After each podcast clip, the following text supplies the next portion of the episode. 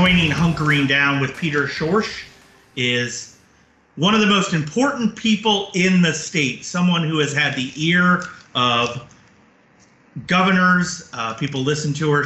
Her guidance right now is especially important because her industry, the restaurant industry and lodging industry, is under direct attack from the coronavirus. I wanted to get her on. Carol Dover, how are you? Well, great. Thank you, Peter. Thank you for asking me to come on. I guess, you know, we're better today than we were 6 weeks ago. Let's say that. At least we see that little crack in the door. Yeah. As I've mentioned probably 100 times in Twitter world and on Facebook, my dad was a chef. I was a waiter. I have a soft spot for the restaurant industry, and you know, I'm not that anything that I'm doing is important, but I've made sure to do whatever we can by going to the restaurants that we continue to frequent and try and, you know, send them business, because my heart breaks for, you know, so many of the cooks and the dishwashers and the bartenders, and a lot of these places are also, the bartender is also the owner, or the hostess is also the owner, especially when you get into some of the small restaurants. Right. Can you give me a sense of where is the industry at right now? The industry's still very broken, Peter. We are, you know, the PPP has been a challenge. I sit on both the National Restaurant Association and the American Hotel and Lodging boards, where we meet regularly trying to get some help federally, but it's still very challenging. You know, the unemployment system has also been very challenging. Our industry is suffering, but like I said when we started, I think today was the first day. I've already been on numerous calls with chapters around the state that there's some hope. And the hope is that now we get to open a little bit up on Monday, a little bit further. I think of it as a dimmer switch. So we've had this dimmer switch turned all the way down to just takeout, but the governor is allowing us to turn the dial up just a little bit and go to 25%. So people are starting to see that there is hope that they can get back to some form of normalcy. What do you think? All right, it's Monday, May 4th. What will it look like for going into a restaurant? Like I'm walking into the door. What is I don't know, 80 to 150 seat restaurant look like on that day? Well, let's say this. We're trying to thread that needle so carefully between not wanting to look like a hospital or a medical facility and remembering that tourism is our lifeline in Florida, and we don't ever want to take away that gleam of hospitality and what we give back to a community. But we also realize that, particularly in the beginning, I think you're going to see a lot of hand washing stations, sanitizers on the table, masks being worn by some of the staff. The good news for our industry is that things like taking temperatures, wearing a mask, and wearing gloves are all in our guidelines, and we have the CDC and the FDA on our task force nationally. They're all still at the discretion of the operator. So I'm pleading with our industry to obey the guidelines. Do not allow, you know, large groups and gatherings and set ourselves up for any kind of a setback, but to also try to find that fine line between not looking still like a restaurant and a hospitality industry, or a hotel for that matter. You know, I keep saying this in all of the podcast interviews that I've had, that the thing that has struck me the most about this entire epidemic is how well Americans and Floridians have responded. Yes. That I think like 3 weeks ago, I saw a Bloomberg article and it said something like, hey, we're pretty good at this working from home thing. And I'm constantly reminded, like in my own town, that, you know, crime is down, that there hasn't, you know, we haven't seen the, I mean, I know there's some terrible domestic violence stuff going on and spiking of that, but we haven't seen like the purge out there. Right. Right. And part of it is also like, so Saturday night we just decided, you know what, we're just going to go get cocktails to go, take out, even if we don't eat it, we're just going to support the restaurants that we love. Right. Christoph down at his restaurant and got a charcuterie board, and we went to Steve Westfall's place on Beach Drive. That's awesome. And I will say, I bring it all together by this. Everybody was on good behavior. They got it. They, like, people were lining up for basically cocktails to go. So it was kind of like this outdoor freewheeling kind of bar scene, but people weren't like congregating and ruining it at the same right. time. They understood what was going on here. And yeah. it kind of gave me, and that was everywhere. And maybe that's just St. Pete, but that was everywhere in downtown St. Pete, where people were like, no, you wait, or I'll wait. You go into the and get your food, and then, you know, avoiding, you know, each other, not touching too much. And there's a restaurant up here, Noble Crust in St. Petersburg, that's a very popular place. The people are in line with their masks on, and they're respectful. And I just, you know, Carol, I really believe people are going to be on their best behavior. And I might be totally wrong, and Florida Man may come out, but I really believe that. Yeah.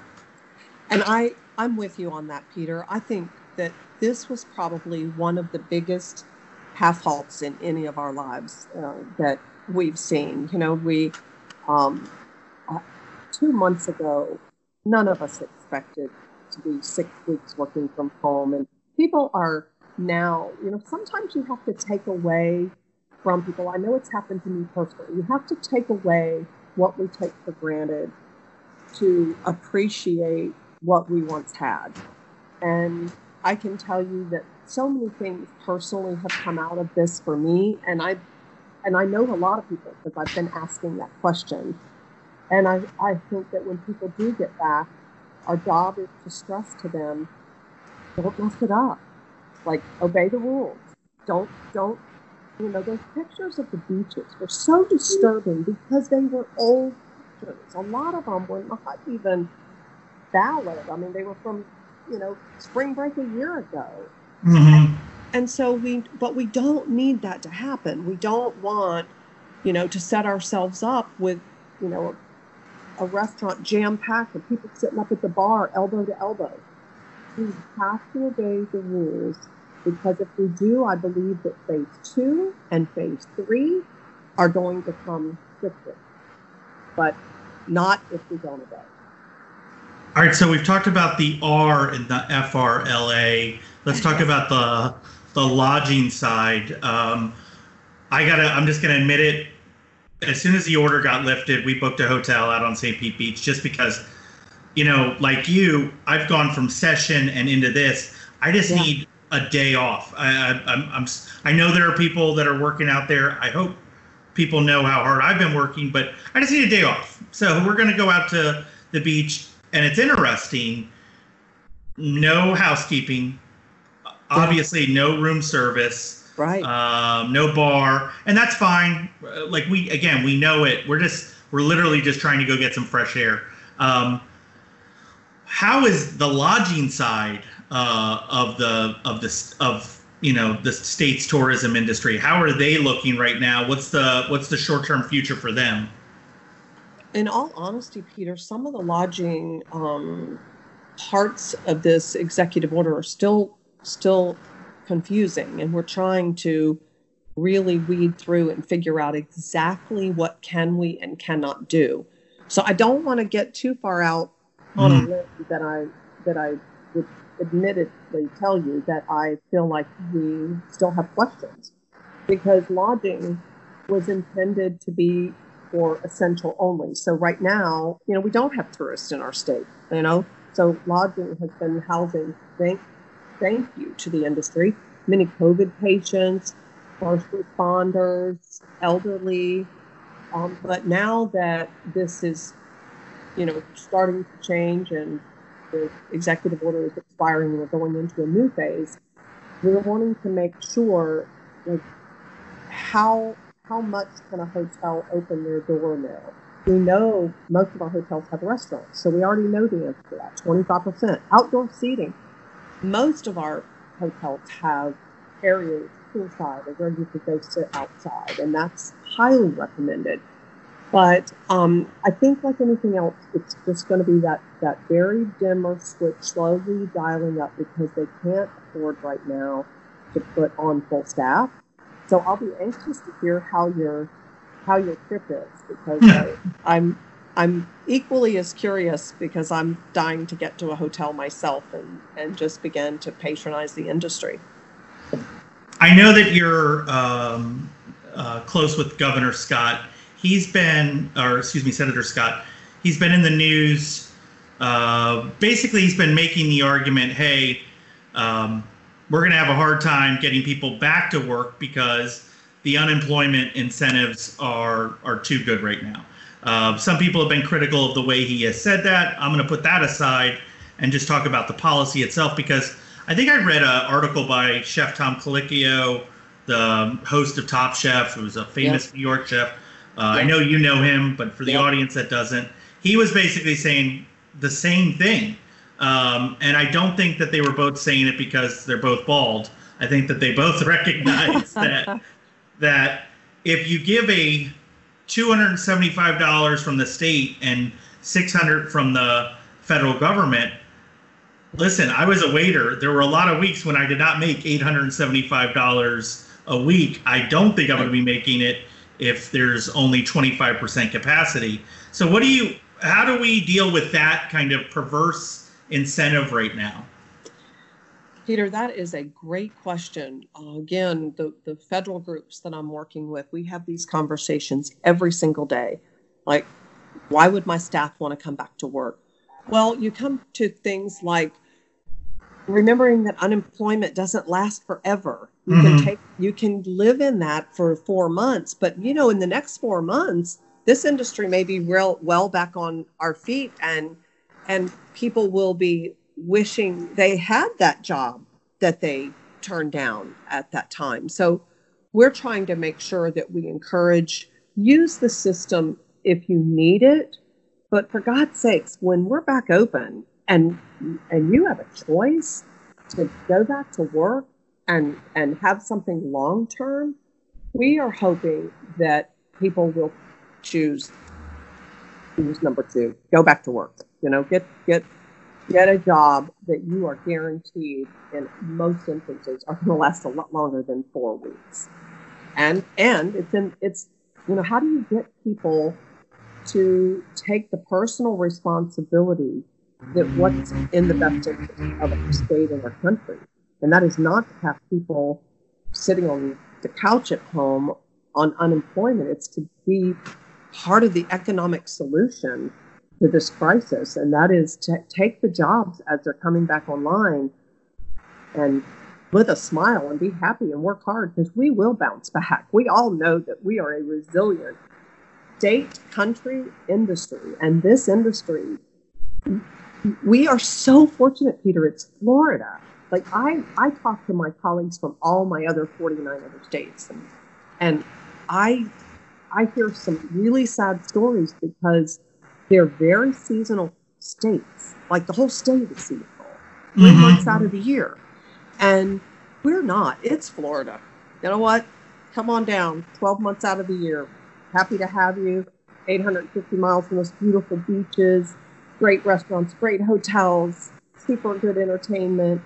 And we are blessed to have that commodity to sell. And people need to realize, are you healthier to be a part of the solution?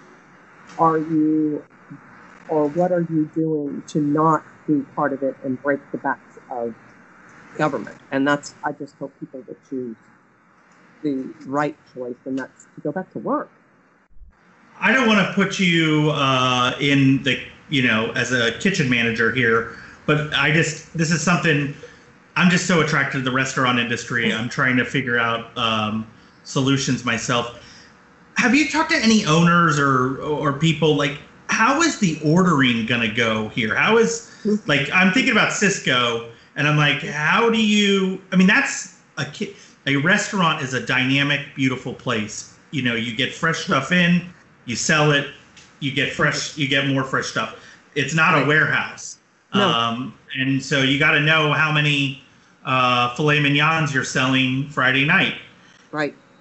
How's that working? How's the supply side of the restaurant industry working? Incredibly challenging right now. Most of our restaurants have told us, and to your point, I'm talking to not one or two, numerous of them every day. Most of them will tell you it takes 2 weeks, sometimes at a minimum, to get ramped back up, get your supplies back in, get your POS system back up and operating. And so we, and then there's the trickle down. Where do the supplies come from? You know, our farmers. Well, many of our farmers have just had to bury food in the dirt because they've had so much waste, which is just perfect. Mm-hmm. So we need to make sure that the right arm is supporting the left arm. So just to say that, I mean, you know, we've got to get the farmers up and running. Then the restaurants now know once before they close, what did we look like? What were we ordering per week at this level? So there's no question a lot of mistakes are going to be made. I'm sure that at the end of the night in many restaurants, there's either going to be too much food left over or maybe, darn, I wanted that ribeye so bad and they ran out of my favorite ribeye.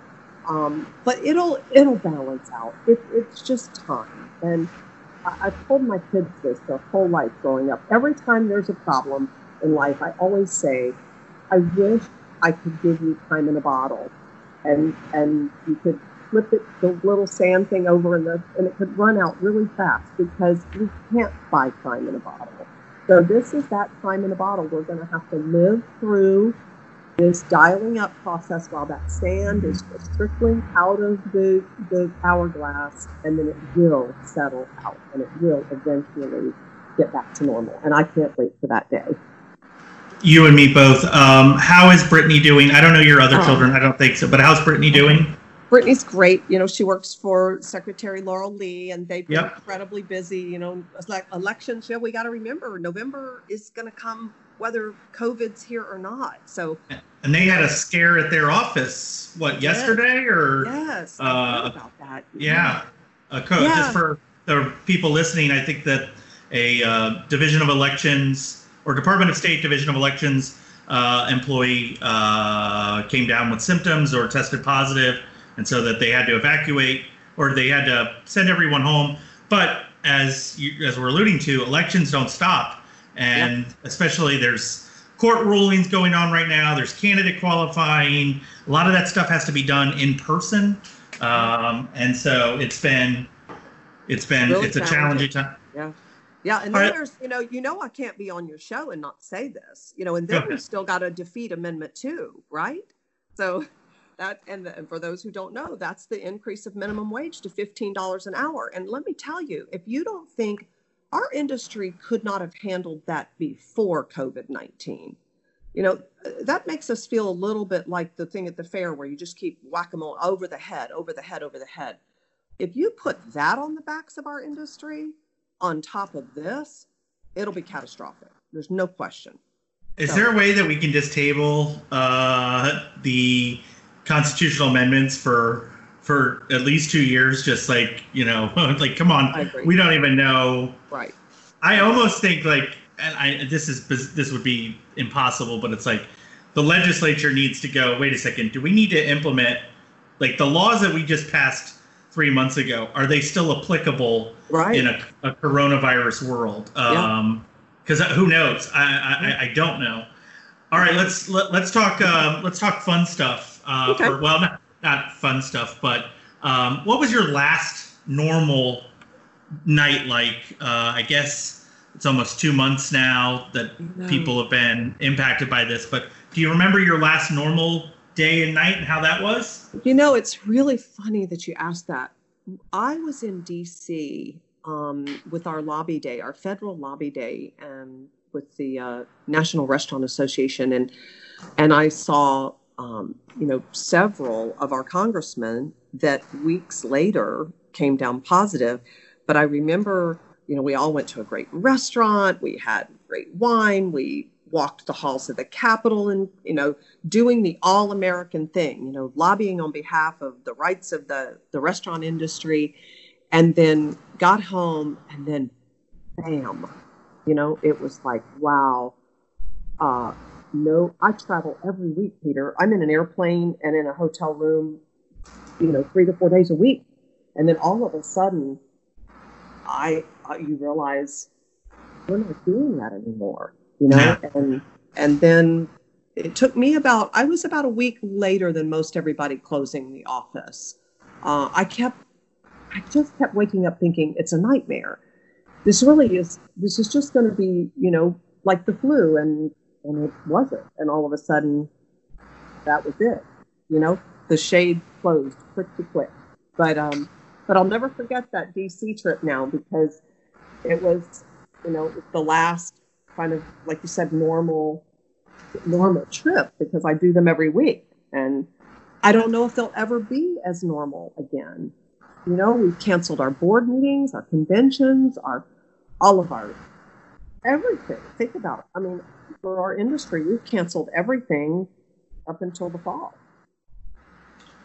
I don't know if there will be a normal. And if you've listened to this podcast, I've been one of the people that was kind of, scared about this earlier than most. And, it's just like, I'm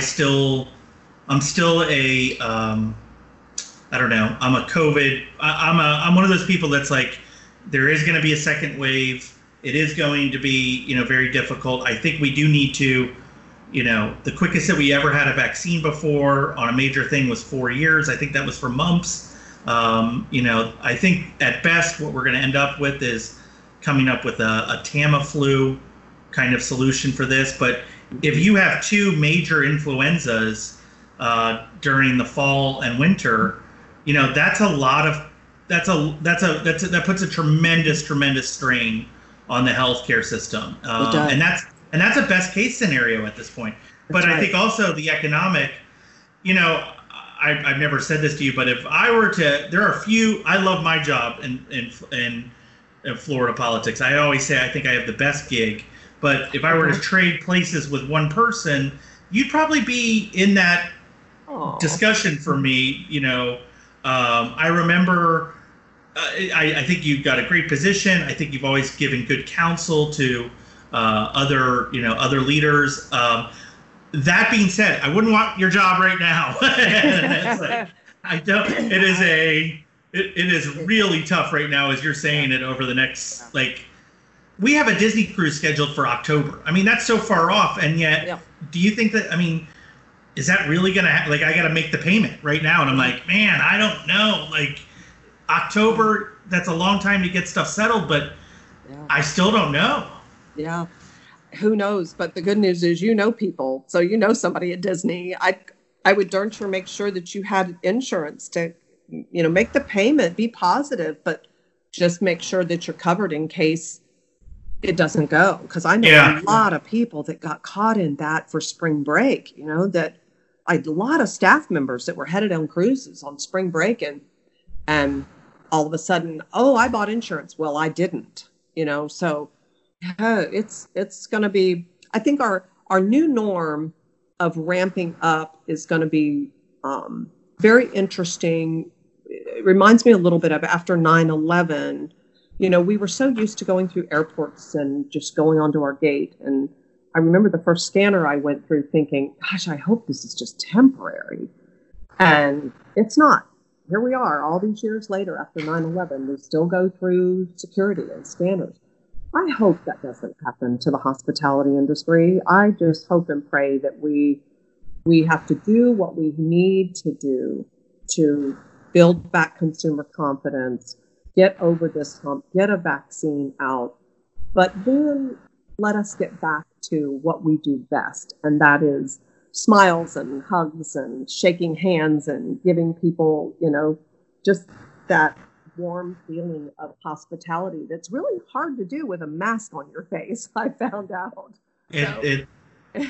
Or a sweet little Ella Joyce is like, wait a second, like she's endured this really so well. I'm amazed at it. But like, well, she has that pony, Peter. She like, that is the sweetest thing. I love watching her and her pony. I appreciate that. She started cantering really well this week, and I saw a video. I was like, "Oh my goodness! Look what staying home has done." But as a dad, I'm looking at it and I'm like, "Whoa, slow down!" I will say that is a godsend that her activity, it wasn't an indoor one, and so. Yes. They're able to get out for a couple hours and not violate the rules or anything like that. So that's been a little bit of a godsend there. Absolutely. Yeah, I know every time I hear our governor talk about, Mrs. DeSantis has been inside other than to have a baby, it's like, I'm so grateful that I live on a farm and we've been able to get out and walk the trails and be with the horses and, but it would be very taxing if you had to literally be inside four walls all the time. I will say, and I want to kind of get it here so that I can go back and point to it. I think part of Governor DeSantis's stress really is related to being I know he's a father already, but having a baby again. I remember this was about when I hit the wall. I remember Ella Joyce her diaper may have opened up on me, and we're sitting outside, and I told Michelle, I'm like, that's it, I'm done. And Michelle's like, okay, you can go to bed early tonight and get some sleep, put your pants on, and come back down here, because this isn't changing just because, you've hit the wall. And I think like 6-7 weeks, you hit that first wall where you haven't got the sleep and things. And he's got a whole state on his back as well. Yes, it does. I admire the job that he's doing and navigating us through this, because that's a thankless thing. No matter what position, what decision you make, it's going to be wrong in the eyes of someone. So right now, I just feel that it's critically important that we allow our leaders to guide us in where they think, and of course, they're allowing us to give input, which I'm incredibly grateful for. We got to submit all of our guidelines for the hotel and restaurant industry. And they accepted almost all of them. So, but then we have to do what we say we're going to do and not abuse it, so we can open these doors further. All right. Let me ask you for our last questions always. Give me a couple recommendations, maybe something you're watching or that you've read or even downloaded or something like that. Anything stand out right now that you want to share with the rest of the audience? Well, I hate to say this because I never have time to really watch a lot of TV. So I've been spending a lot of time doing some self-reflecting, outside of the fact that I feel like I know more science now than I ever wanted to know, because to get back to normal, everybody's going to probably be washing their hands a lot more than they ever did. But, Peter, I just have to say that it's not any specific, show or anything that I've zeroed in on. I think just having a lot of there's not really downtime. I'm busier now than I've ever been, which is crazy. Busier now, but hardly ever leaving the house. But I have this one's kind of interesting. On Easter Sunday, we all have had our routine. Whatever your routine is, doesn't matter. Everybody has their own. We had the very traditional Easter egg hunt. Get all dressed up, go to church. And then I watched more church service than I've ever watched, and I never left the house hardly. It was just. But I thought it was really very surreal that a day that is all about family and festivity was quite quiet and resolve, and but it also gave me an opportunity to reflect on things that I'm so guilty of never slowing down enough, and boy, all it takes is a good whack of COVID-19 in your life, even though I certainly haven't contracted it. It's still, like you said, this is a job that is, it has really changed and altered our path of life. And I'm grateful in some ways for the lessons that I've learned and the time that I've reflected on things during this. It's not been easy. I had to lay off staff yesterday for the first time in my 25 years as CEO of, as you know, a great trade association. It's tough to do that, but I think I handled it better by virtue of the fact that I have had 6 weeks to really slow down and reflect on things that are far more important than what you and I do every day, you know, for a living. Family, friends, health, safety, and people like you, Peter. Thank you for allowing me the opportunity to reflect on some of that. Well, that's a great place to end this podcast. I said she was one of the most important people in Florida politics. She's certainly that, and also one of the busiest. We are depending on her leadership as we proceed through this crisis, maybe get to phase one or whatever we're saying it is right now. Carol Dover, I really appreciate you coming on, and best to you in the coming months. Thank you, Peter. Thank you for having me today.